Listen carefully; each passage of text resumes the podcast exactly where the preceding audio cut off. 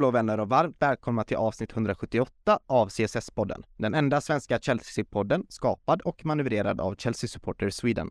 Den enda officiella svenska Chelsea-supporterföreningen med platinamedlemskap i Chelsea FC.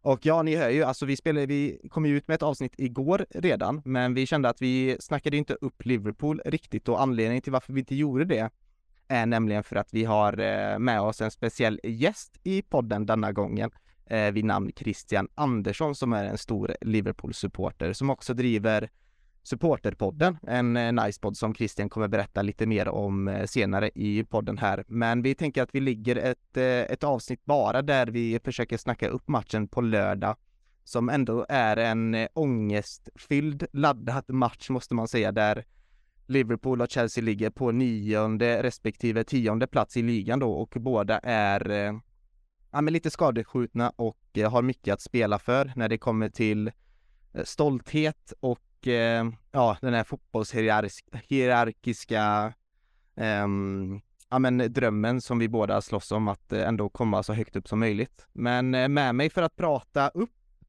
Liverpool-matchen är ju ingen mindre än Kristoffer. Kristoffer, välkommen till eh, podden. Ja, men tack så mycket. Hur är läget med dig? Jo, men det är bara, bara bra. Hur är det själv? Det är bra faktiskt. Jag, jag känner att jag efter att ha kollat på lite så videos eh, på Youtube och sett att Modric tränar och han verkar ha leende på läpparna så känner jag mig oerhört taggad att se honom mot eh, Trent Alexander-Arnold faktiskt. Ja, han ser väldigt spännande ut när man har sett highlights. Titta på klipp som du säger. Vad har du för känsla inför eh, matchen då, bara spontana känslor?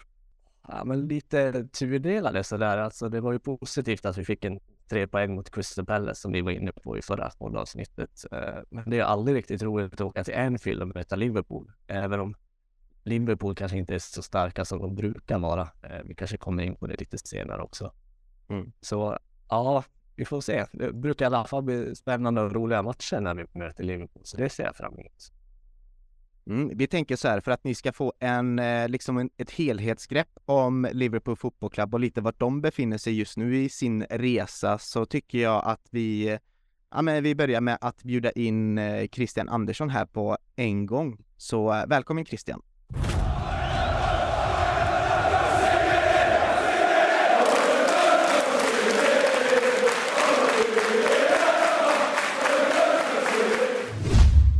Ja, då sitter jag här med Christian Andersson som är eh, Liverpool-supporter och eh, ja, det är inte ofta vi bjuder in gäster från ja, men våra motståndarlag som vi ska snacka upp och inte kanske från våra närmsta rivaler heller, för det tycker jag väl att Liverpool är ändå, Christian. Håller du med om det? Att vi är, ja, men att det finns liksom en rivalitet mellan Liverpool och Chelsea som har växt eh, väldigt fint de senaste 20 åren. Jag vet inte riktigt hur Liverpool-supportrar ser på rivaliteten kring Chelsea och eh, Liverpool. Hur, eh, hur ser du på den? Och eh, först och främst välkommen till podden Christian. Tack, kul att vara med. Eh, roligt att snacka upp en match som blir en, eh, ja det blir ju en stor match på det sättet att vi båda i nuläget ligger på, ja vi ligger väl bara någon plats ifrån varandra, 9-10 va, i tabellen. Så det blir ju en, en, eh, en, viktig match för båda lagen och som du sa, eh, rivaliteten har ju kanske inte lika stor idag som den var under tidiga 00-talet med eh, Rafa Benitez och Mourinho-eran såklart och Champions League-semifinaler och grejer.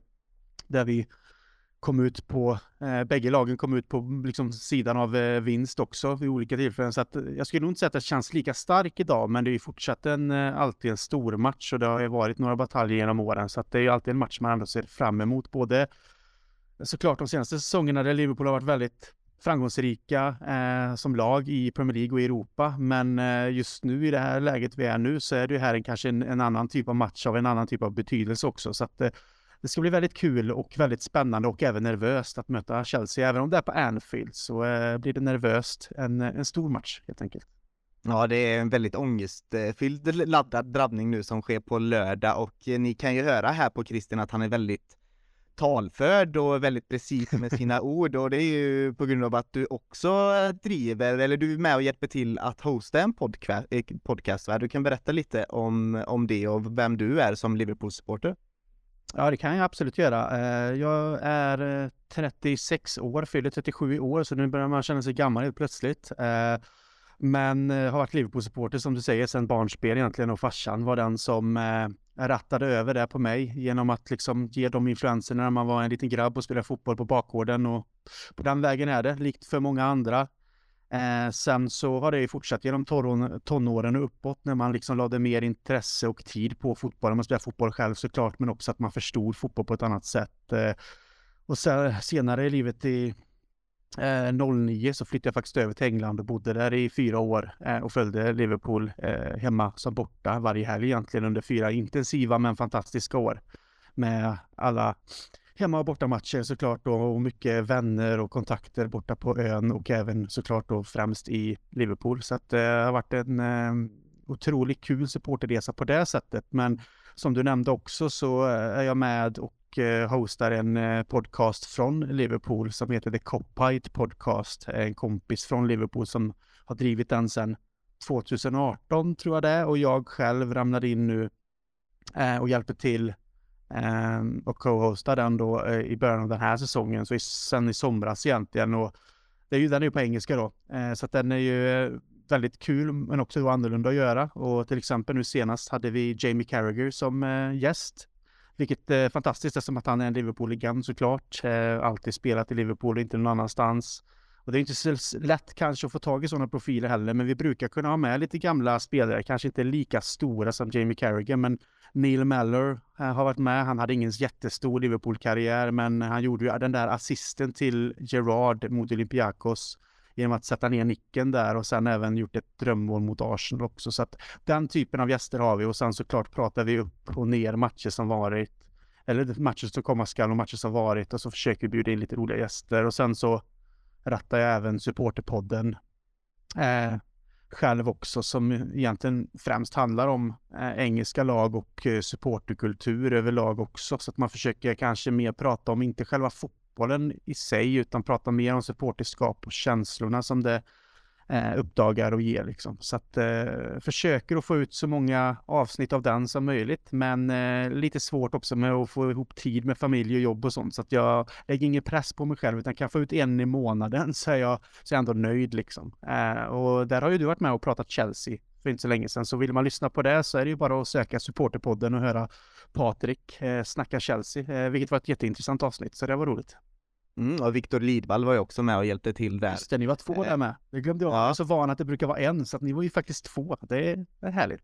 Ja, men vi kompletterar varandra. Det, jag har ju mer, jag är väl mer åsiktsmaskinen medan det är han som är hjärnan då kanske jag har lite mer eh, bättre minne och kommer ihåg den här, ja minns du matchen 2007 den 13 eh, september så kommer Viktor ihåg det. Det är, det är skönt att ha en liten sån Chelsea-autist inne i sitt lag faktiskt om jag ska vara ärlig.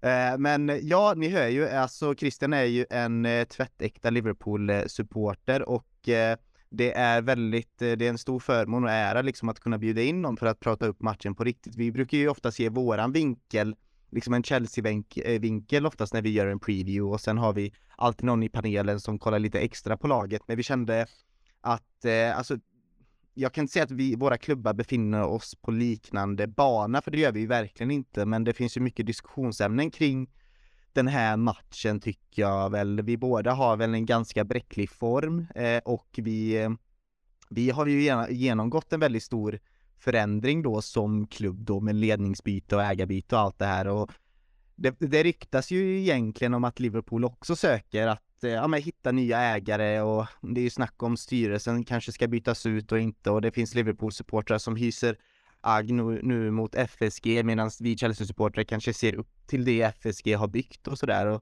Vad, om du bara ger din korta version på vad det är som händer i, i klubben just nu liksom och vad, hur läget och snacket går.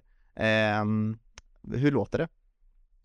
Det är väl nya rykten varje dag skulle jag säga. Man läser ju oftast på Twitter och det går ju inte en minut innan det dyker upp eh, massa rykten om eh, potentiella nya ägare eh, och eh, nu det senaste har det ju varit mest då från till exempel Qatar eh, och den delen av världen, Mellanöstern då.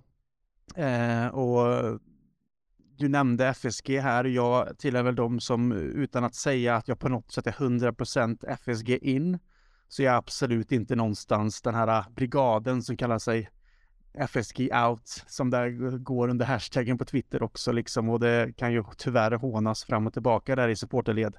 Men eh, jag håller med det du sa att man kan titta på hur Liverpool har byggts upp sedan FSG tog över klubben 2010 när vi egentligen var liksom bara ja, alltså, vi var så nära att gå i konkurs och hade, hamna i administration liksom som, som Leeds gjorde också eh, på grund av skulder och så vidare. Tittar man på att man faktiskt kan se FSG som eh, de som räddade oss i nöden. Sen kan man inte stirra sig blind bara på det och använda det som en ursäkt i långa loppet. Men från det att de gjorde det har de ju någonstans lärt sig den engelska fotbollen och hur det fungerar och försökt att utvecklas med den eftersom fotbollen snurrar i sån takt.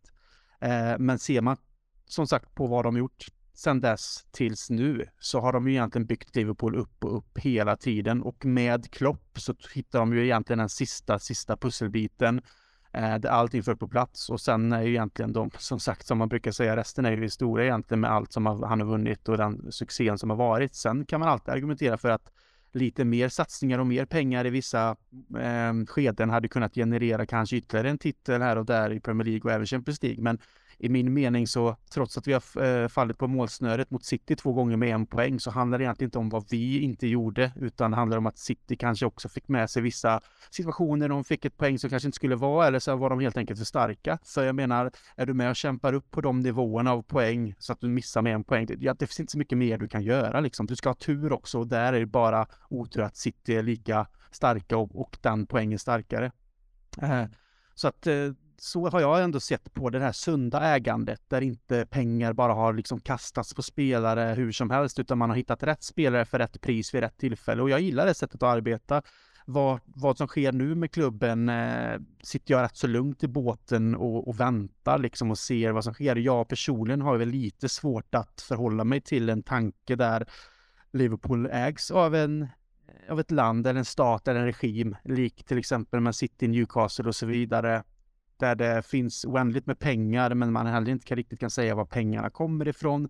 Det kanske man inte kan med några miljardärer som äger fotbollsklubbar men som vi brukar också nämna ofta nu i de här sammanhangen så finns det olika grader i helvetet. Liksom att mm. det finns renare pengar och så finns det mycket mindre renare pengar. Eh, och jag vill ju hålla mig så högt upp på den där listan som möjligt när det kommer till så, så rena och klina pengar som möjligt eh, i mitt tycke. Sen finns det de på Twitter som såklart kastar ut sig Eh, det här med att ja, men, eh, får vi in pengar och kan köpa de spelarna vi vill ha och de spelarna som Klopp förtjänar enligt eftersom han tillhör i kategorin topp 3, topp 2 bästa tränare i världen enligt mig också.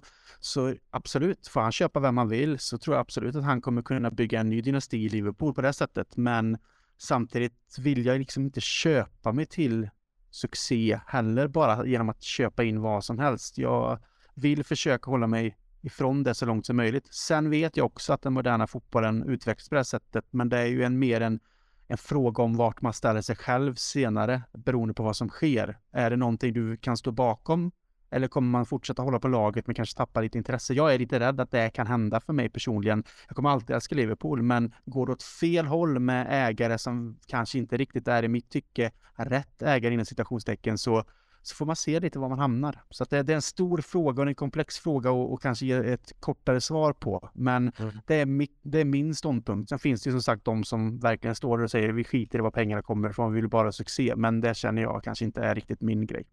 Det är inte så att vi gör bra reklam heller för att man ska ta in en amerikansk ägare heller som kommer in och splash the cash liksom. Men det här med att inte Liverpool spenderar pengar, det är ändå en liksom en en liten lögn som jag kan känna att Liverpool skapar för sig själva, för man, ändå, man har ju fått in Cody Gapko nu då, ni har ändå lagt stora pengar på David Nunez och sånt där och det har inte varit så här, nu när vi lägger mycket pengar på Modric så skrivs, känns det som att hela fotbollsvärlden är upprörda. Men eh, det var inte så att David Nunez var speciellt billig heller. Jag tycker ju att Klopp har fått det, kanske inte exakt det han pekar på, men eh, jag får mer känslan av att det är spelarna som underpresterar egentligen. Eh, det är inte så att ni har en dålig trupp och ni har fått in Thiago, det här mittfältet ska egentligen kunna spela bättre fotboll tycker jag väl då. Jag tycker väl man har tappat en dimension där med sen Wijnaldum lämnade er, alltså det här raka, lite mer vertikala spelet som ni ändå var kända för. Liksom Wijnaldum var en perfekt pressspelare där på mitten och Thiago är ju lite mer, kanske lite mer teknisk, återhållsam, eh, passningsorienterad fotbollsspelare, inte alls lika stark i det spelet. Eh, men ser du någon annan tydlig anledning du, om vi bara kollar på det som händer just nu i, i laget och på fotbollsplan, ser du någon tydlig anledning till varför ni, eh, ni underpresterar så, så grovt ändå, måste man ju tycka det, att eh, både Chelsea och Liverpool skulle vara på en nionde respektive tionde plats eh, omgång eh, 19 nu inför omgång 19. Det, det trodde man väl kanske inte. Nej, det trodde man inte. Eh, I alla fall inte när säsongen drog igång. Men eh, utifrån ett Chelsea-perspektiv då skulle jag nog säga att eh, ni har ju fått in en ny tränare i Graham Potter.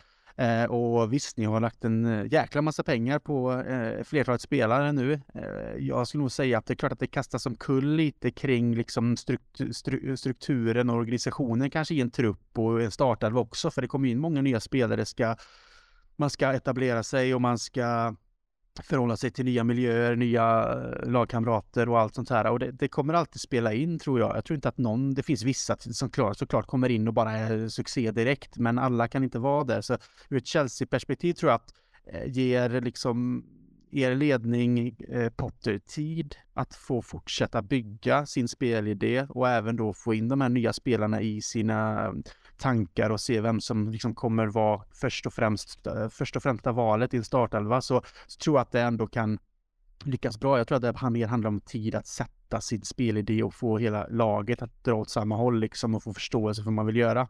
Så eh, det, det tror jag absolut. Ur ett Liverpool-perspektiv så är det svårt att säga exakt vad det är som går fel. Det spekuleras ju på alla möjliga vis vad det är som inte fungerar. Är det Klopps sjuårsförbannelse som har varit i Mainz och Dortmund, att han har kört slut på sitt lag? Är han för lojal mot vissa spelare? Är det FSG som inte har backat upp honom och köpt in nya mittfältare när vi märker att de inte riktigt orkar lika mycket som de gjorde för två, tre, fyra år sedan? De har ändå kommit upp i åldern på ett annat sätt. Är det mental trötthet efter för, förra säsongen där vi faktiskt slogs på alla fronter hela vägen in i mål? Vi spelade flest matcher, vi spelade alla matcher som gick att spela. Eh, alltså vi gick till final i båda inhemska kuppen och vann. De gick final Champions League, förlorade den och vi spelade Premier League liksom. Eh, det eh, tror jag är aldrig så att ett annat lag någonsin har spelat så många matcher på grund av att man då har tagit sig hela vägen.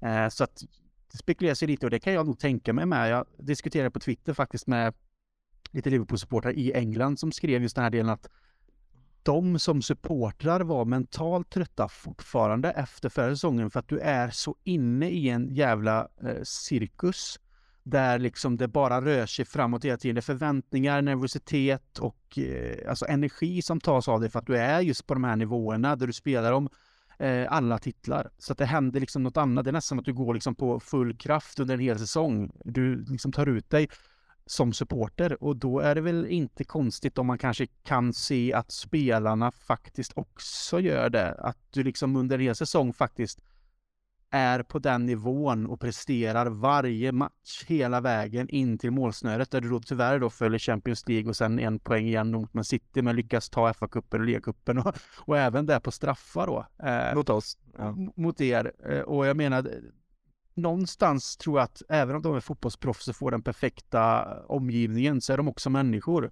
Jag kan känna på ett sätt, men det kanske är bara mitt supporterhuvud som känner och tycker så och det kanske inte alls stämmer. Men så som jag ser det så ser det ut som att det fortfarande ligger en trötthet både fysiskt och mentalt. Att, att behöva ladda om och gå för det här igen för att du var så nära förra gången med snubbla men veta att du behöver nästan, eller du behöver uppnå perfektion för att det ska gå igen och det kan nog ta alltså ta så mycket kraft, även om de säger nej men vi har laddat om, vi har haft semester, vi, alltså fan de spelar så jävla många matcher hela tiden och, och förra säsongen som sagt med alla de matcherna. Så att det är mycket som spelar in, men jag tror också som du nämnde att mittfältet just nu har kommit till en punkt där Henderson, Thiago, Fabinho. Eh, det är väl bara Fabinho som ligger under 30-strecket där. De andra är ju över. Eh, Vinaldum, när han spelade för oss, var väl inte jättelångt från 30 heller, men när de var i sin prime, när de var som bäst och vi spelade som bäst fotboll, då då var de liksom ändå i den bästa åldern kan man säga. Någonstans runt kanske 26, 27, 28 de här spelarna och kunde springa hur mycket som helst och ha orken och lusten och allt det. Jag tror någonstans att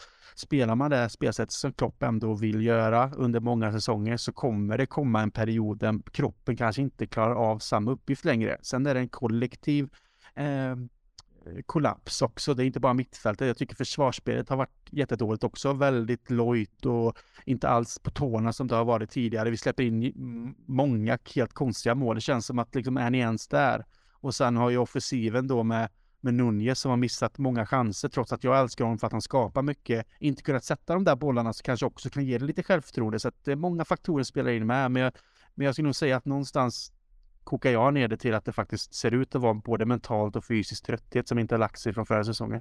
Mm. Du var lite inne på det, det är ganska intressant det här med Klopps eh, brintid så att säga, eller vad, vad, vad, man nu ska kalla det här sjuårscykeln som man ändå brukar gå igenom. Han har ju ändå lyckats ta upp laget från en liknande svacka förut känner jag. Och att mm. han på något sätt bevisade sig att nej men det här är bara liksom en, eh, någonting ni journalister skriver om. Jag ska motbevisa er och ta Liverpool tillbaka till någon slags bra form, vilket man gjorde då förra säsongen. Men vad är det med, alltså förra matchen mot Brighton 3-0 Christian och eh, man spelade runt Fabinho som att han var en kona och eh, Trent Alexander-Arnold ser ut som att han eh, inte bryr sig längre. Det är någonting med självaste auran kring ett klopplag som verkar försvinna och absolut mental trötthet och fysisk trötthet är en del utav det. Men den ursäkten går ju att applicera på väldigt många lag. Det är många lag som spelar väldigt många matcher och Absolut. framförallt nu med VM då. Vi har ju haft en del spelare iväg på VM också. Eh, och vi har ju också, vad är det, 11 spelare borta eh, från nästa match med. Så det här med de, de ursäkterna är ju, eller de förklaringarna är ju snarare någonting som är en, eller men det, det, är en giltig förklaring, men det är ändå någonting som jag känner saknas i det här. Om mm. Klopp säger att det är den sämsta matchen han har någonsin ja, men ansvarat över i hans karriär. Eh, det är en jäkla pik mot, eh, mot spelarna. Det är som att det inte riktigt hans ord ja, att de går in i ett öra och går ut i ett annat öra eller att de inte orkar med honom längre eller ser jag för mycket in i det tror du? Jag vet inte, men jag håller med dig i det att, liksom att det är ju förklaringar som du nämnde och att det är ursäkter, det är det också och det, och det går ju att ha en, en, kortare period att ja men så, så, här kan det vara, men fortsätter eh, den här dåliga formen och spiralen neråt, ja då går det inte att använda det som en ursäkt längre, för jag håller ju med dig att det är många andra lag vars spelare spelar många matcher och det har varit VM, så att det, det är absolut så det är ju mer än som sagt en förklaring på kanske läget nu och även en, en, en ursäkt som man kan använda under en period här nu. Men vi börjar ju komma eh, här nu med både Brentford och Brighton senast i ett läge där liksom så här, man kan inte säga det varenda gång, precis som du säger, jag håller med dig, utan det jag ser också eh, utifrån eh, mitt Liverpool-perspektiv är ju precis det du säger att jag vet att jag och Mick, då, min kompis i The Copard Podcast, har ju diskuterat detta också, eh, att du kan gå ut och spela en dålig fotbollsmatch där eh, spelet inte klickar, där rytmen inte finns och att du inte får till det. Men att du går ut och inte ger 100%, att du inte tar maxlöpningar till 100%, att du inte går in i tacklingar till 100%, att du inte är villig att liksom kämpa för tre poäng. Där är ju egentligen den stora boven för mig och det stora problemet att du faktiskt ser att laget går ut, men det känns inte så att de, så att de vill till 100%. Det finns ingen som riktigt är ledaren på planen, ingen som bryter ifrån, det är ingen som blir förbannad och som du sa, Trent kan ju se lite nonchalant och loj ut, han gjort hela tiden, men han har ändå kunnat, det har ändå funnits en, en, en, känsla av energi och flow i det, att man vill och att det liksom kämpas, men nu är det väldigt halvdant på många ställen i laget och i alla lagdelar och det känns inte riktigt som att det är på 100% kollektivt. Och det är jätte, jättesvårt att svara på vad det faktiskt handlar om. Men jag tror inte att det är så att Klopp på något sätt har tappat ett omklädningsrum eller att det är någon slags, eh, alltså att det, jag ska inte säga att det arbetas mot honom, för det, det tror jag absolut inte. Jag tror att de trivs jättebra med honom, utan det här är en kollektiv grej som kan hända alla lag. Vi har sett det med mm. tidigare upplagor av Man United när de var som bäst. De hade dippsäsongen när Ferguson styrde dem till titel efter titel, så var det någon säsong där de till slut kanske klarade sig och hamnade tvåa, trea ändå, men där de absolut inte var på samma nivå. Vi såg även Arsenal göra det när de var som bäst. Chelsea har haft den dippsäsongen med, City har haft den dippsäsongen, så att lag på hög nivå trots att man har kvalitetsspelare på de flesta positioner och viss, vissa delar också världsspelare. De, ibland så, så, funkar inte saker och ting. Alltså, du har lite otur med skador, formen infinns inte, du, du får någonting emot dig, du förlorar en match kanske på ett mål, du tappar lite självförtroende. Vissa saker helt plötsligt gör att mm. du inte har den här strömmen av eh, framgång som du haft tidigare. Och det kan sätta sina spår och det tar sin tid att vända, men jag skulle inte säga att jag är direkt orolig här och nu, utan jag är mer så här, fotboll är fotboll, sånt här kan hända. Det är bara att vi försöker vända det så fort som möjligt, medan vissa skriker om att det här liksom är katastrof, är jag mer så här, fast vi har varit på en sån otrolig hög nivå de senaste fyra, fem säsongerna. Så att, att vi får en dippsäsong vid något tillfälle, ja men det kommer att mm. ske. Mm. Det går inte att vara på topp hela tiden liksom. Så det, där det är så jag ser det. Ja, det man, där märker man ju också en stor skillnad på det här det supportergruppen då mellan då Chelsea och Liverpool medan vi är mer vad är det, fire and higher liksom att går det dåligt så sparkar vi och så vinner vi titlar ändå. Vi har ju någonsin blivit skolade att eh, tänka så eh, som supporter att när det går lite dåligt och ser lite kämpig ut så bara gör jag oss av med tränaren så hittar vi en ny där och ny interim och så vinner vi en Champions League eller en liga säsongen efter eller samma säsong. Så vi har ju lärt oss att tänka medans Klopp är ju nästan han har ju mer eller mindre blivit helgonförklarad nästan av staden Liverpool eh, känns det som, eh, eller halva staden Liverpool i alla fall. Han fick ju ta emot eh, Mara stad, vad säger man, ja. Kings of the City, vad det heter. Ja, precis. Ja, precis, och han är ju väldigt uppskattad eh, i, i, eh, både i klubben och av staden, så jag känner att eh, det är absolut inget tåg som Alltså Liverpool-supportrar först eh, kommer sätta sig i att ja, är iväg med Klopp nu, nu räcker det. Men det kommer ju, det ska bli intressant nu framöver till våren och se vad vad han kan göra. Jag tror ju att den här brintiden faktiskt finns där. Eh, det är ju väldigt intensivt tror jag att som fotbollsspelare att bara spela under eh, Jürgen Klopp. Men sen om han skulle kunna ja, men revolutionera sitt egna fotbollsspel på något sätt för att göra det lite mer lättare för, för spelarna, det vet jag inte. Jag ser antingen att det måste hända eller att man liksom byter ut eh, stora delar av truppen och värvar återigen en ny Robertson för 8-9 miljoner som vill bara skola in sig i, i detta Liverpool, eller Jörgen Klopp-tänket då. Men om vi kollar nu bara, om vi lägger lite fokus på matchen nu till eh, på lördag då mot oss. Eh, för det första då, innan vi pratar om vad vi tror om matchen, vad, vad tycker du bara saknas i laget? Alltså förutom det här, du pratar om hjärta, du pratar om att kämpa glöd och sånt där, men ser du någon Ser du någon roll där? Ser du någon speciell position kanske som du vill förstärka eller vad, vad tycker du saknas när du, när du tittar på ditt Liverpool? Alltså som alla andra egentligen så är det ju en, en, en yngre mittfältare som kan vara mer kreativ och ha benen till att spela. Det är ju där vi egentligen har som du sa, eh, Fabinho har sett ut som en kona som han bara spelat sig förbi liksom. Eh, och eh, det har ju varit egentligen så, även om Thiago har varit bra vissa stunder, för han är ju en fantastisk fotbollsspelare. Han, han kräver ju att han har spelare runt omkring sig som kan ta ett annat typ av jobb. Han är ju mer kreatör. Även om han kan ta jobb också så behöver han ben runt sig för att fungera.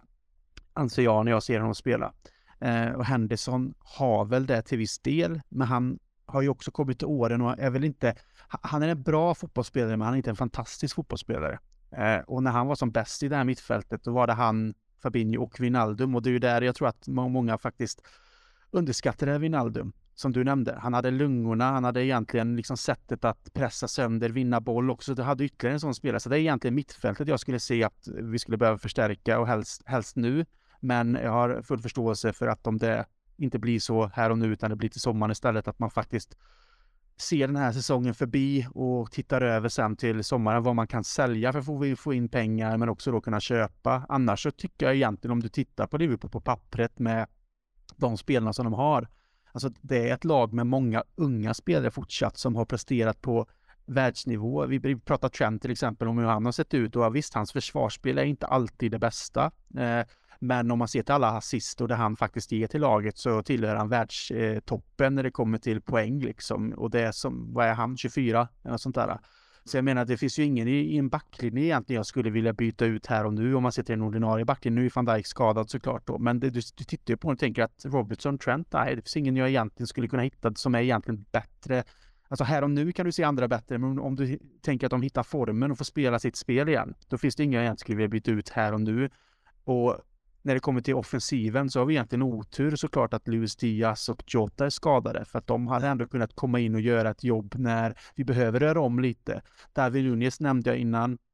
Eh, eh, missar mycket chanser, absolut, men han är där. Han skapar chanserna, han får chanserna. Så när det väl klickar där, då tror jag att han kommer göra mycket mål för Liverpool för att det är inte många anfallare som jag ser skapa så mycket och få så mycket chanser. Och sen att han missar de är frustrerande, men när det väl sitter, då kanske han gör en till två mål per match. För det är så många chanser han kommer till minst liksom. Och mm. han är ung, han eh, har ett annat typ av sätt att spela så att där är jag inte orolig heller utan det är väl mer att vi har haft lite, och det, det är ingen ursäkt, jag, jag, tycker att det har gjort väldigt mycket att till exempel så som Luis Diaz har varit borta. För när han kom in förra vintern med, som en frisk fläkt, även om han inte kanske gjorde lika mycket mål som vi hade hoppats, så fanns det energi och fart och teknik och finess. Och det har vi inte riktigt kunnat ha när vi till exempel har spelat med Oxlade till vänster och så vidare. Och Salah har heller inte riktigt varit i form. Så att jag, jag tittar på Liverpool som lag och de som faktiskt ska starta och tänker att det är inte jättemycket som fattas, utan jag tror att det handlar om att hitta rätt mittfältspelare, oavsett om det är en, två eller tre stycken.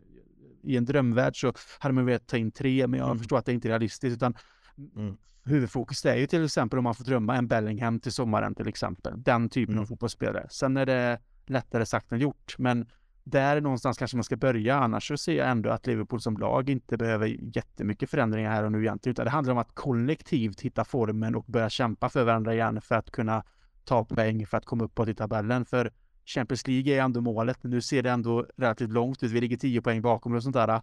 Det är inte omöjligt att ta in, men då krävs det att man börjar mot Chelsea nu på, nu på lördag. Liksom. Det, det är lite det som krävs nu. Man kan inte få ytterligare en plump här nu och missa ännu mer poäng och, och, och skapa ännu större mellanrum mellan topp fyra och där vi ligger, eh, vi mm. båda. Eh, för då blir det svårt. Så blir det, och det blir onekligen en intressant eh, dragkamp gällande Jude Bellingham. Det är ju halva England vill jag ha honom och säkert halva fotbolls-Europa.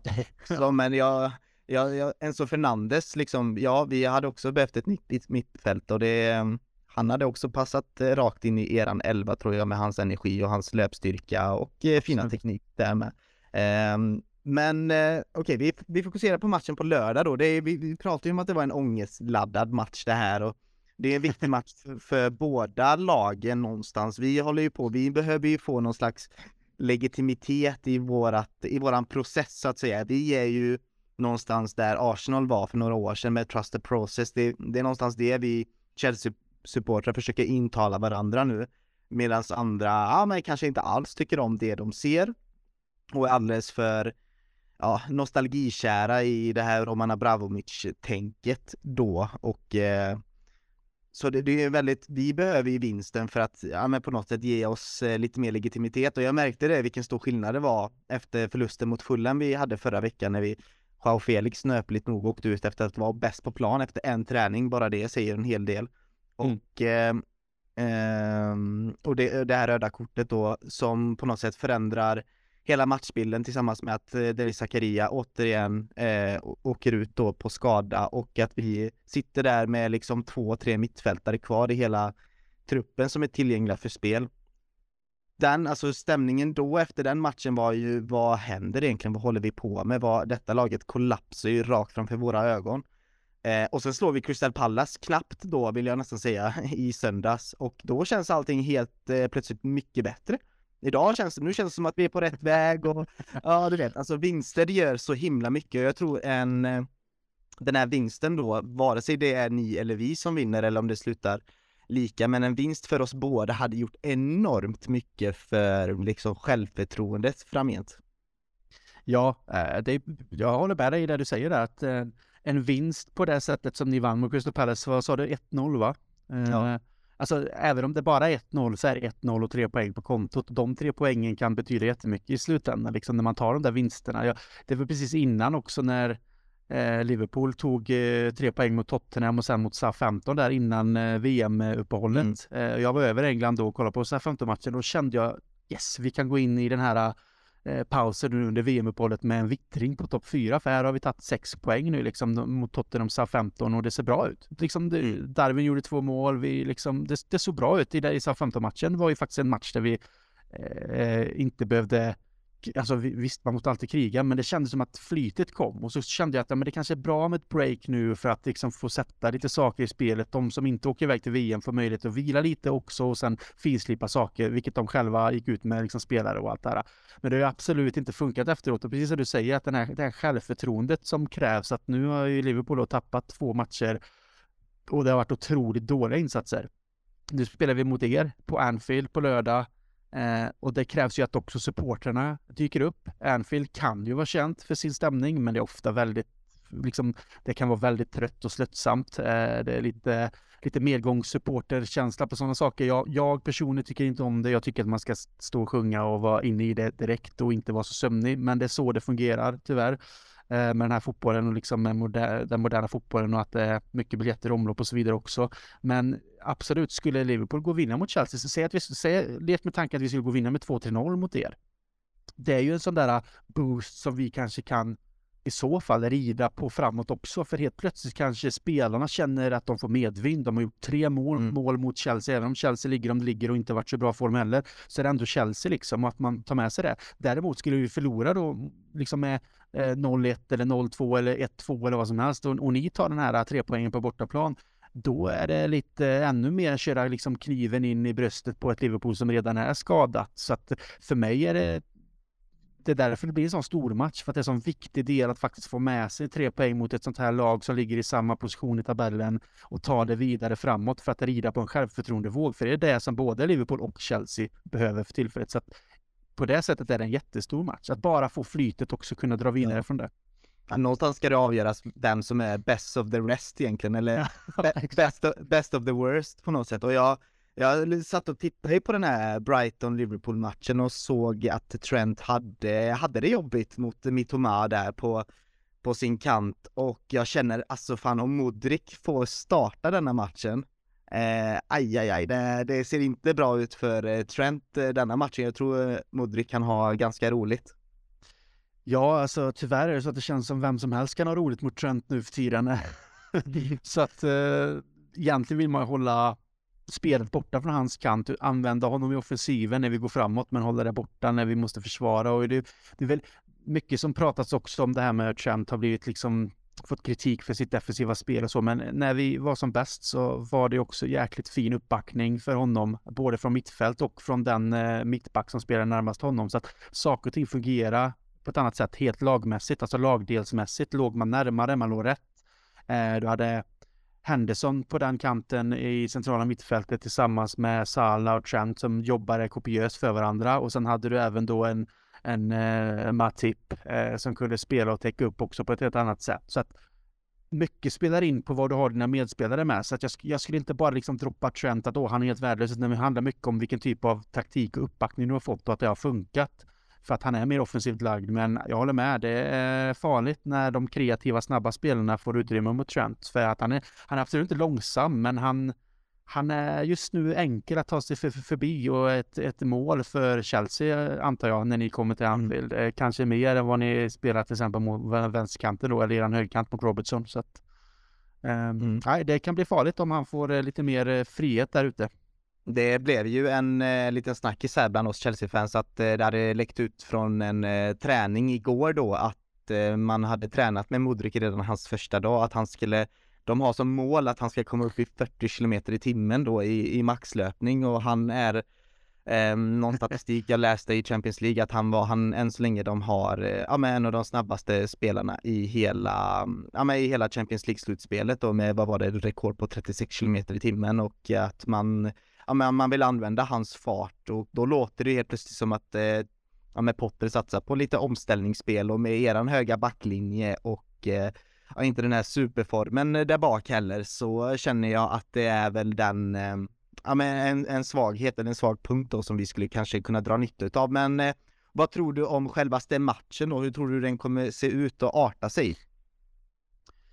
Ah, tyvärr så är min känsla efter att ha sett TV på de senaste matcherna nu att eh, kommer, kommer vi inte ur startblocken direkt på det sätt som jag har gjort tidigare, att vi får in den delen och mentaliteten direkt ifrån kickoff, så kan det bli jävligt tufft för oss. Eh, för att det, jag tror att det är där problemet ligger väldigt mycket. Får Chelsea en känsla direkt att ni kan ta tag i matchen, även om det är kanske är Liverpool som kommer att styra mer på grund av hemmaplan, men får ni en känsla att ni ändå får ett bra grepp om det Eh, och kanske då som sagt kan satsa på kontringar på era snabba spelare eller hitta ett spel, i alla fall runt mittfältet där Liverpool har varit dåliga, då tror jag att vi kan få det väldigt tufft. Så att jag tror att det kan vara en risk för att man kommer känna på varandra lite för att det finns en viss osäkerhet att blotta sig för tidigt, att riskera för mycket, i alla fall för ett Liverpool-håll. Men däremot känner man att man de första fem, tio minuterna får ett bra fäste i matchen och får igång rulliansen på spelarna, liksom passningsspelet sitter och farten uppe. Då kan det lika gärna gå åt andra hållet, att Liverpool trycker in två bollar rätt så snabbt, alltså utan, för, utan att vara liksom respektlös mot er, utan det, det, mycket handlar om hur faktiskt Liverpool startar sina matcher. Och märker man att som sagt de kommer ut och det ser trött ut från början, då, som det gjorde mot Brentford, som det gjorde mot Brighton. Brighton tog ju tag i det här direkt. Visst, vi var på mm. bortaplan och det är olika taktiker och olika tänk beroende på om du spelar hemma där borta också. Men så jäkla dåliga som Liverpool var och så trötta och tröga som de såg ut. Man har ingenting att göra i sådana matcher då. Även lag som Brighton som spelar bra snabb fotboll, de plockade ner dig direkt, liksom om du inte kommer ut och visar direkt att du ska vara med. Så jag tror att är vi inte med från början, likt det har varit det senaste, så kommer Chelsea få en lättare uppgift. Kommer vi ut med energi och faktiskt sätter igång spelet direkt och gör vår grej, ja då tror jag att vi får ett överhand faktiskt. Eh, men eh, det är svårt, men det är så jag ser matchbilden lite, att eh, det är antingen eller lite beroende på hur Liverpool kommer ut. Jag tror att Chelsea ändå kan komma till Anfield och känna att Visst, ni ligger också i tabellen där ni ligger och det krävs poäng, men det är inte press på er i det här fallet, utan pressen ligger mer på Liverpool skulle jag säga. På grund av att ni är på bortaplan, men också att Liverpool är i det läget som de är och ja, det, det, blir intressant just för att liksom hade ni legat uppe i liksom topp top tre eh, i tabellen, ja då hade ju pressen varit eh, otrolig på Liverpool i det här läget också. Men mm. samtidigt så vet man att man möter ett lag som ligger i toppen och man själv var dålig. Nu är det mer så att jag tror att Chelsea kan komma och ja men kanske till och med spela ut. Alltså skulle ni tappa poäng, ja det är inte bra, men Liverpool är ju inte någon som någonstans har visat att de för tillfället är så bra. Så jag tror att man kanske har en känsla av att man faktiskt kan åka och göra ett jobb än att man ja. skulle möta ett Liverpool som för några år sedan liksom gjorde sönder lag med 2-3-0 genom att liksom spela fantastisk fotboll som det var. Eh, så i det här läget tror jag att Chelsea har en, en, en, syn på det att faktiskt här kan vi åka och få, få med oss någonting från Anfield, helt klart. Det är, det är oerhört spännande. Vi är lite vana, kanske du och jag och kanske ni som lyssnar också, att det det liksom brukar vara två gladiatorälvor som möter varandra när man pratar Chelsea vs Liverpool. Eh, och att liksom antingen att Stamford Bridge är med än att Anfield trycker på lagen eh, på ett fint sätt. Men nu känner jag att det kommer vara lite ovisst, lite osäkert och det, det är lite som du säger att det beror på hur den första tärningen eh, kastas egentligen och hur den landar mm. som kommer sätta, sätta stämningen i alla fall på första halvlek och sen eh, får vi se om Graham Potter kan göra något magiskt mellantidssnack, vilket vi inte har sett kanske nu sen han tog över. Men det, det, det är också en match i matchen, Klopp vs eh, Potter och se om, eh, nu har inte Potter jättefin statistik eh, mot, eh, mot Liverpool direkt. Han har ju en vinst där mot, eh, mot det när han var i Brighton. Resten är ju antingen är det två kryss och tre förluster tror jag han har också. Men det, det, det var ju spännande matcher mellan när det var Brighton mot eh, Liverpool med. Det var ju mycket fart och fläkt och fram och tillbaka och riktigt så här popcornmatch liksom. Eh, så vi får se om det blir något liknande eller om det blir lite mer som vi kanske då tror här att det blir lite mer eh, avvaktande och lite mer taktiskt i början då. Men som sagt, det, är väldigt, det känns ju väldigt ovisst måste jag säga. Det brukar ju ändå kännas att ja, men något lag sitter i någon slags favör och ja, Anfield bort borta, shit det, det blir jobbigt liksom. Eh, har man, ju, man har alltid haft den, den känslan förut, men nu känns det oerhört ovisst och mm. jag tror de här tre poängen vi tog i måndags verkligen sköt in något slags självförtroende in i laget och ni har ju kniven mot strupen ännu mer efter den här 3 Ni har ju någon revanschlusta i er. Så det, ja, det, det, det är det minsta man kan begära.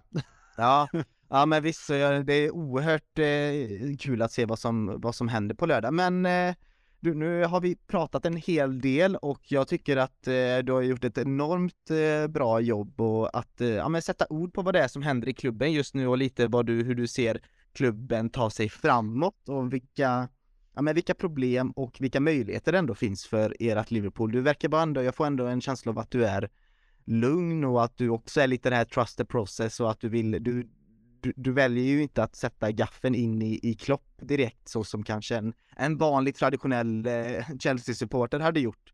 Utan du är mer eh, ja men du är mer linjen på att eh, ja, vi behöver lite tålamod, det behövs lite lugn och ro och sen ta nya tag. Och det, det låter ju väldigt moget och klokt och hälsosamt måste jag säga.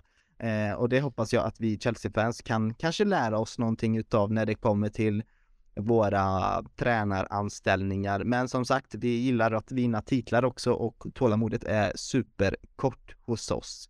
Ehm, men eh, fan Christian, stort tack för att du eh, kunde vara med och bidra ehm, och eh, ge oss lite insikter om ditt Liverpool.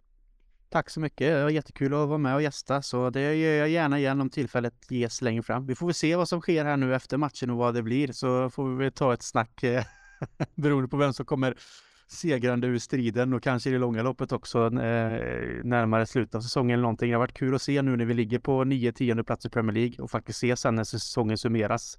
Vad hände med Liverpool och vad hände med Chelsea? Det har varit intressant faktiskt. Vi får se vad vi kan koka ihop.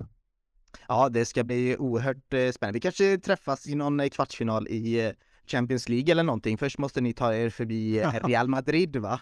Ja, det, det, det, är payback time där då, så att är det, no, när det går dåligt i Premier League så brukar ju Liverpool faktiskt kunna gå bra i Champions League, så man får väl lägga sina krafter där och hoppas på det bästa. Men just nu ser jag inte att det skulle gå vägen, men eh, det gäller att bara fortsätta tro och eh, vara en supporter och hoppas att det faktiskt finns en möjlighet där. Vi, vi, får se helt enkelt. Det blir spännande matcher oavsett. Vi får se helt enkelt. Christian, stort tack för att du var med. Vill du göra en plagg för din Twitter kanske? Jag tycker du har bra Twitter-innehåll. Ska man gå in och följa dig så söker man på vad? Då söker man på ett K Andersson 86 LFC helt enkelt. Det är eh, där man hittar mig och jag försöker vara rätt så liksom, sund i mina tankar, både med mitt Liverpool men även mot eh, motståndarlag och andra fotbollsklubbar i England. Jag kan väl säkert ge banter och hålla på och ge lite skit då och då, men i det stora hela försöker jag faktiskt att se sunt på det. Jag tycker att det är roligt med diskussioner, så vill man diskutera på ett eh, fint och mänskligt sätt så får man jättegärna göra det. Så eh, K Andersson 86 LFC och även Supporterpodden kan man gå in och följa om man vill då, som ni var med i ett Supporterpodden om man tycker det är kul att lyssna på andra supporter och, de, och, och vad de säger om sina lag. Så absolut, vore jag är jättetacksam om man vill lyssna på det. Vi har haft med några roliga profiler genom eh, de ett och ett halvt, två åren som det har rullat nu i alla fall. Mm, det kan jag verkligen varmt rekommendera. Gå in och lyssna på Christians podd, Supporterpodden alltså. Eh, Christian, återigen stort tack för att du ville vara med så hörs vi av. Tack!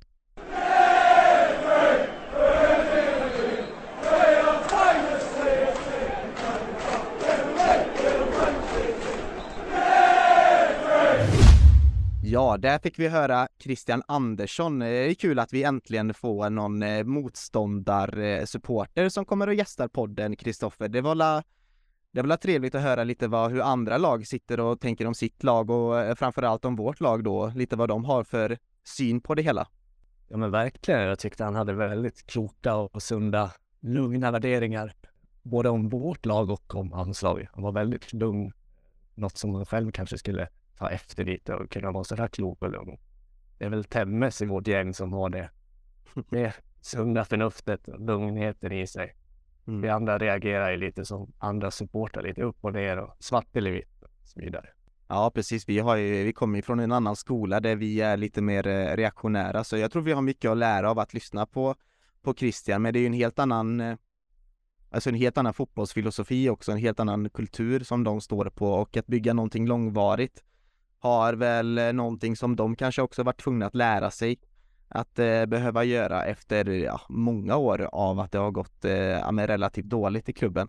Så det är egentligen efter att eh, Klopp har kommit in som det här lugnet har eh, ja, men byggts upp egentligen i Liverpool och jag tror att det är väl någonting vi, vi kommer behöva få se i Chelsea också så småningom om vi väljer att lita på Potter överlag då, vilket det verkar som att vi, att ledningen då kommer att göra helt enkelt. Men eh, när han pratar om liksom laget Liverpool och liksom nu, alltså den nuvarande bilden utav laget så det låter ju fan som att det är många lag nu i Premier League som behöver nya mittfältare.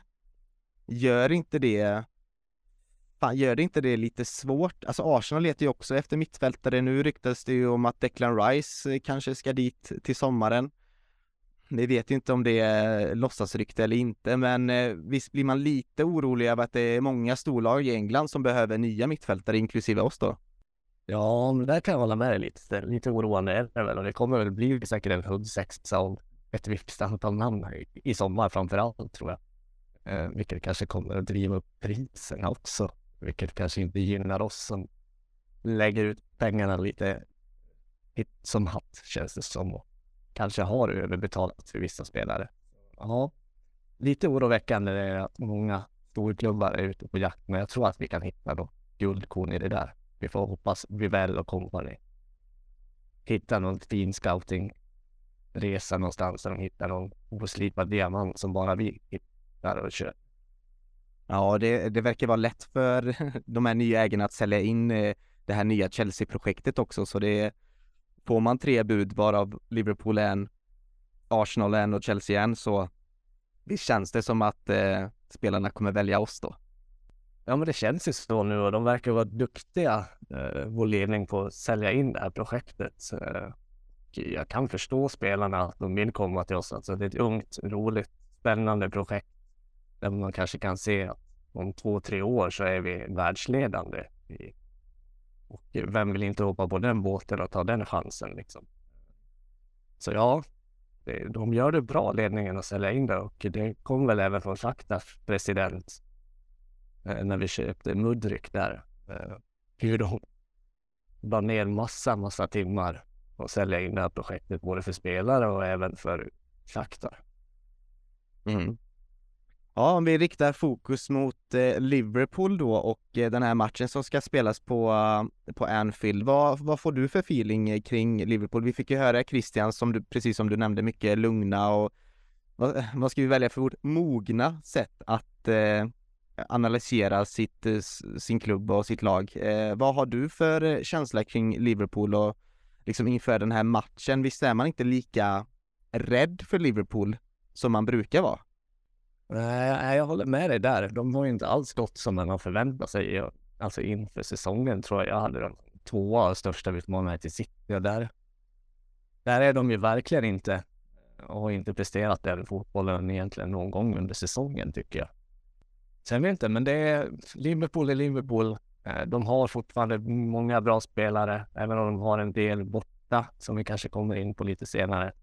Mm. Så finns det mycket kvalitet i det där laget och vi vet ju när Anfield kokar, då är det svårt att stå emot också. Så ja, ja det är lite tudelat där, hur jag känner. Hur känner du Patrik? Nej men det, jag håller med. Eh, det är också att man ska ju inte liksom respekten man ska ha för Liverpool och framförallt när de spelar hemma på Anfield är ju, den är ju jättehög.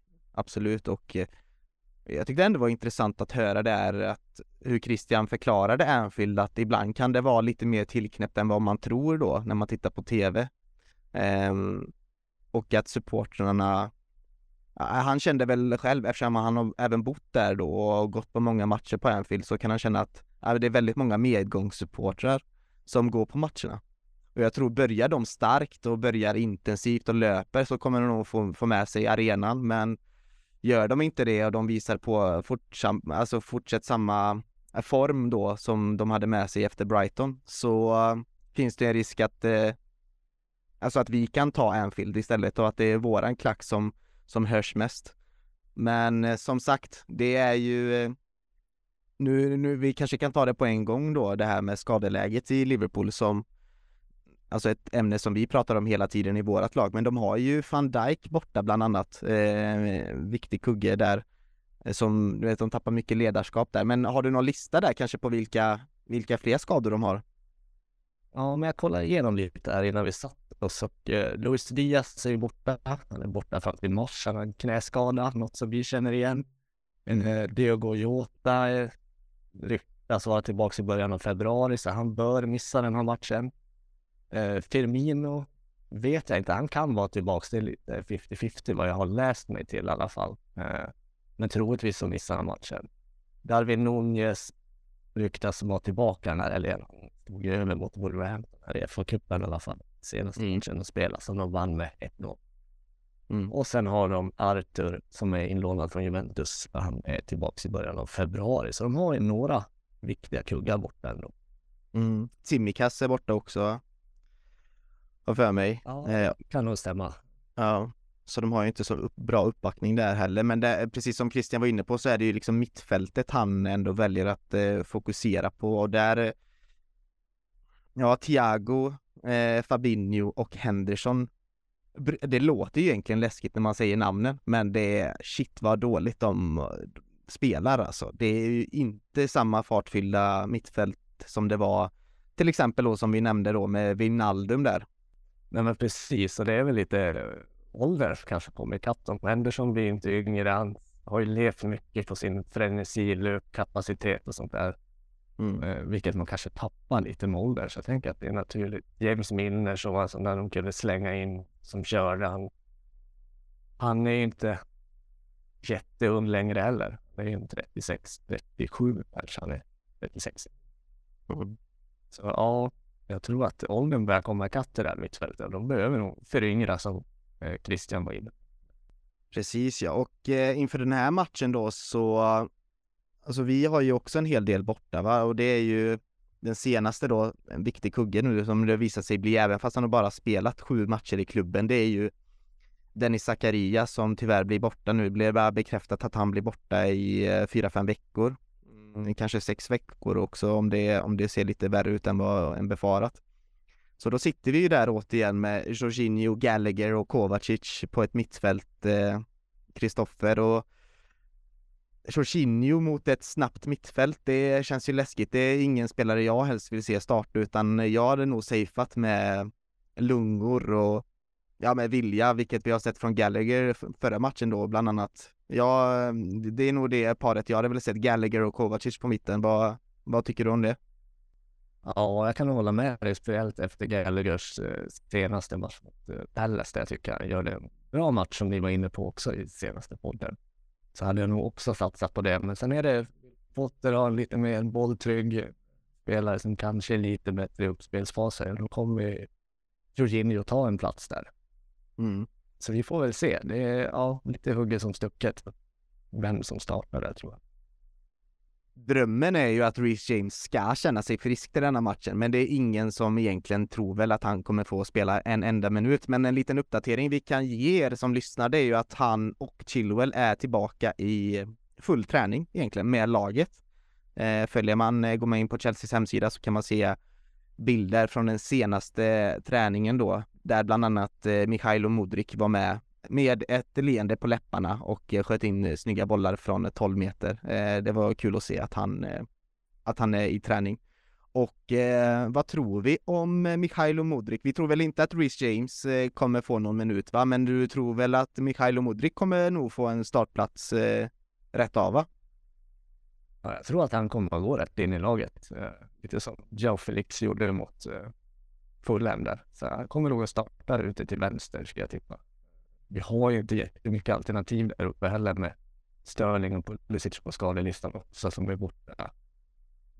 Ja, till mitten av februari, början av mars tror jag det pratas om kring Sterling och Pulisic i alla fall i början av mars tidigast. Mm. Då har vi inte så mycket alternativ. Då är det Mudrik, Ziyech, Mount eh, där framme. Så jag tror att han går in och startar på en film direkt. Mm. Då bör han ta då Chukwuemekas plats då förmodligen va? Ja, precis ute till vänster där tror jag. Mm. Att vi kommer kanske att spela ett 4-2-3 som vi gjorde senast också. För att vi håller fast vid det och köper. Mm. Det ska bli kul med för Modric kan ju användas också som någon slags second striker och också anfallare. Det ska bli kul att se han tillsammans med Kai Havertz då, eller om Kai Havertz fortfarande kommer vara den här liksom falska nian som han ändå har spelat som, eller om det är Modric som tar den platsen och att Havertz droppar ner som, som lite mer tia. Det ska bli kul att se hur Potter eh, vill använda Mikhailo Modric, men känslan är ju att hade man velat använda honom på något sätt, i alla fall i den här matchen, så är det ju mot eh, Trent Alexander-Arnold. Ja, verkligen. Och ni var ju inne lite på det, speciellt nu Patrik, mot när du pratade med Christian där. Ja, Trent är ju jätteduktig framåt, men bakåt har han ju många luckor liksom. Mm. Inte världens bästa försvarare. Nej, han hade kämpigt nu. Han hade kämpigt. Men du, om vi ska prata ytterbackar då, vem, det har ändå varit något ämne här som vi har, det har diskuterats mycket eh, om det även i förra avsnittet som vi släppte igår då med eh, vem ska spela högerback när inte Reece spelar och vem ska spela vänsterback eh, kanske inte vi pratar lika mycket om, men jag tänker att vänsterbackspositionen är väl någonting du och jag kan eh, grotta ner oss lite i. Louis Hall har ju ändå fått, eh, ja men ändå fått starta eh, nu några matcher i rad eh, Eh, och även blivit inbytt och så vidare, så han, han börjar ju få den här erfarenheten som är väldigt eh, ovärderlig för yngre spelare. Och det var ju väldigt intressant där i förra matchen mot Crystal Palace då när han byttes ut så var det inte Kokorea som byttes in utan det var ju Koulibaly. Eh, och om det var för att säkra matchen på något sätt, det vet jag inte. Men Potter har ju inte Kokorea speciellt högt på eh, sin priolista. Nej, det känns i alla fall inte så. Inte efter senaste matchen vi är inne på när Koulibaly kom in. Det chockade i alla fall mig rätt rejält. Eh, Eh, men om vi går tillbaka till Louis Hall så har han gjort det jättebra, speciellt defensivt tycker jag. Jag tycker han har lite brister defensivt och kanske är lite naiv, men det är sånt man kanske får räkna med när han är junior också. Och första mm. riktiga säsongen som seniorspelare, då får man ta något misstag då och då. Eh, men han är en väldigt frisk fläkt framåt och har ju skapat många lägen de här matcherna när han har fått starta.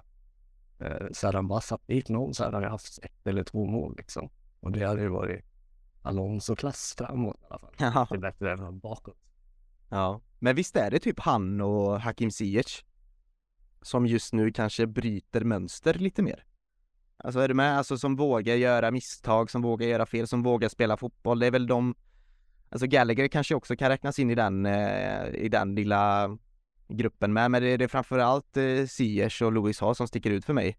Ja, framförallt om man kanske kollar senaste matchen mot Pelles så var ju Siers riktigt bra. Han kör ju, han är ju en marginalspelare skulle jag säga. Så antingen så går det jättebra som han gjorde mot Pelles eller så slår han bort alla bollar, men han kommer alltid att våga slå den hotande bollen i alla fall. Sen kommer inte den alltid att sitta. Eh, Sen kan man ju diskutera hans eh, vilja att vara i klubben som vi var inne på för många månader ja. sedan. Just det. ändrats när Potter har varit inne ett tag. Men där om man fortfarande vill bort. Eh, vi får väl se lite framåt sommaren kanske. Han blir väl kvar under våren. Det ser ut så. Sen måste det finnas rätt köpare också för eh, han sitter ändå på ett bra kontrakt och ja, det blir nog svårt att bli av med många spelare även fast vi, vi hade velat det.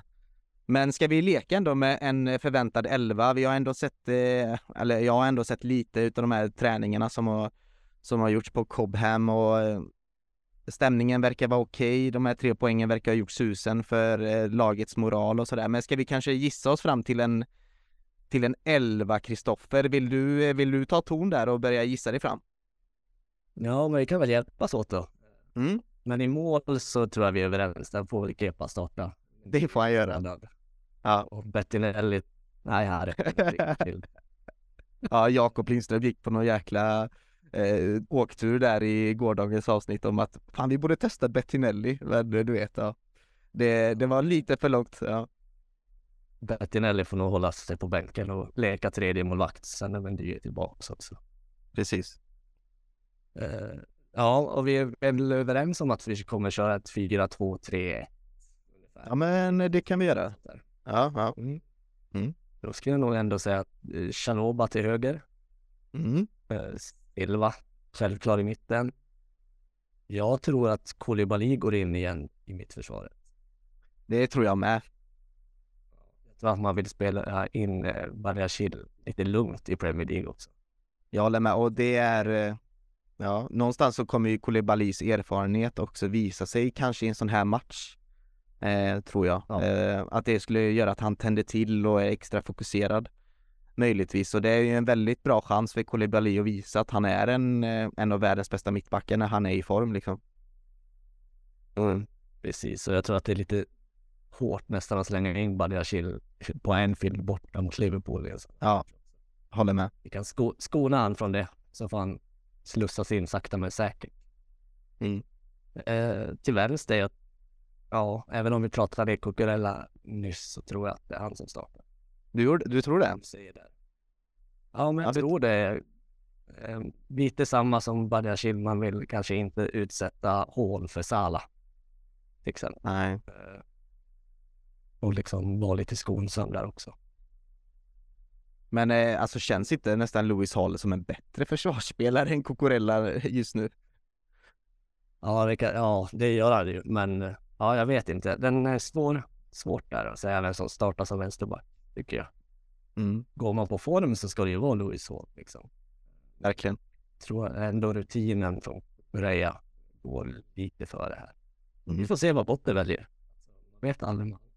Mm. Ni får tycka till i kommentarsfältet vem ni vill eh, ska inleda som eh, vänsterback eh, då mot eh, Liverpool här på lördag. Så gå in i våran grupp där på CSS-podden på Facebook och skriv under avsnittets post där, inlägget, vad vem ni tycker.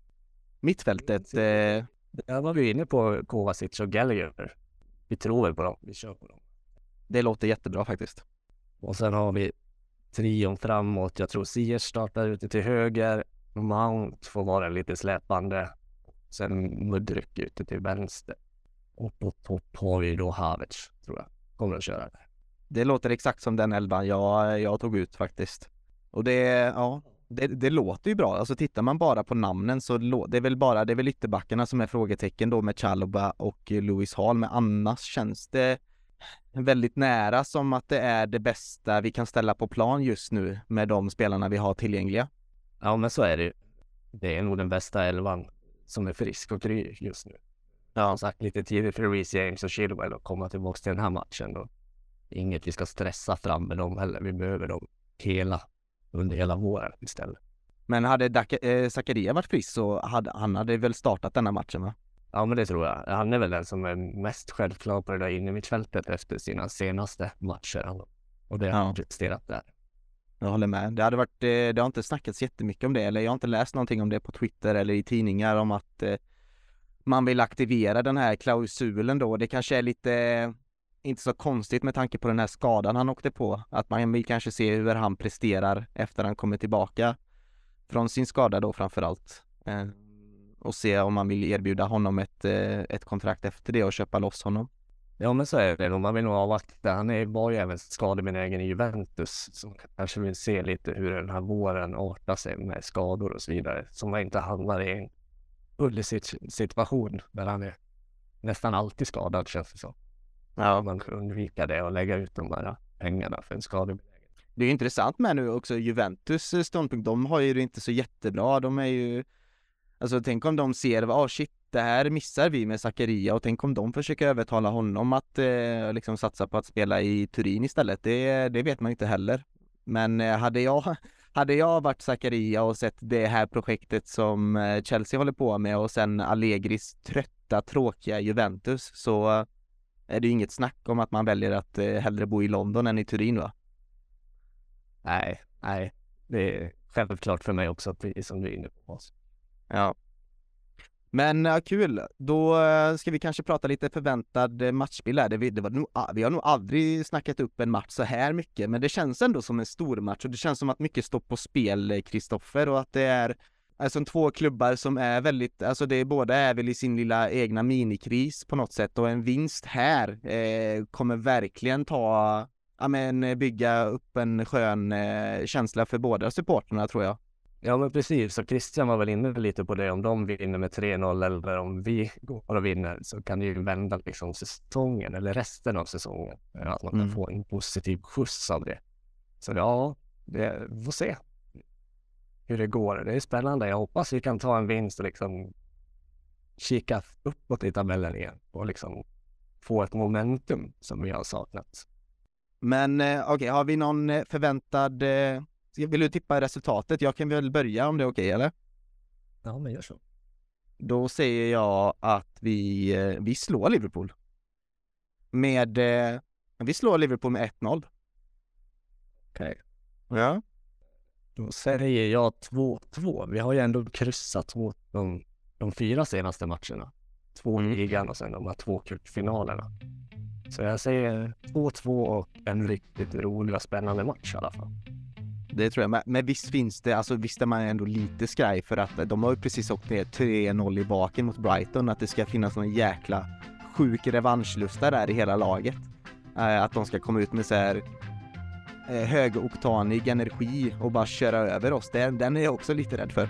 Ja, så kommer det nog vara. Det brukar väl vara så på Anfield borta. Alltså de går ju ut och kör första kvarten. Så jag tror att den kommer att bli viktig att liksom hålla 0-0 eller förhoppningsvis helst kontra in ett mål när de ligger på och kör. Men sen brukar matchen lägga sig lite tycker jag och bli lite jämnare spel och så. Men vi brukar ju göra bra matcher mot Liverpool.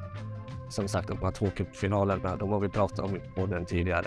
Mm. Eh, båda ligamatcherna förra året var ju också bra matcher. När vi spelade riktigt. Stundtals i alla fall. Sen fick vi kanske inte med oss resultaten riktigt. Eh, Tuchel hade ju ändå ett helt okej facit mot eh, Liverpool, även fast det var två uh, cupfinalförluster som, eh, ja, det var ju straffar helt enkelt. Men vi har alltid gjort bra prestationer eh, mot eh, Liverpool tycker jag. Men jag tycker inte det finns jättemycket mer att säga. Resten kommer vi kommer spekulera eh, för evigt här om denna matchen, men vi, vi ser fram emot den här matchen otroligt mycket. Dels för att det är mycket som står på spel och att den är väldigt oviss och ångestfylld på något sätt, Kristoffer. Så jag vill tacka dig för att du eh, var med och snackade upp denna matchen. Men tack så mycket, alltid lika roligt att vara med.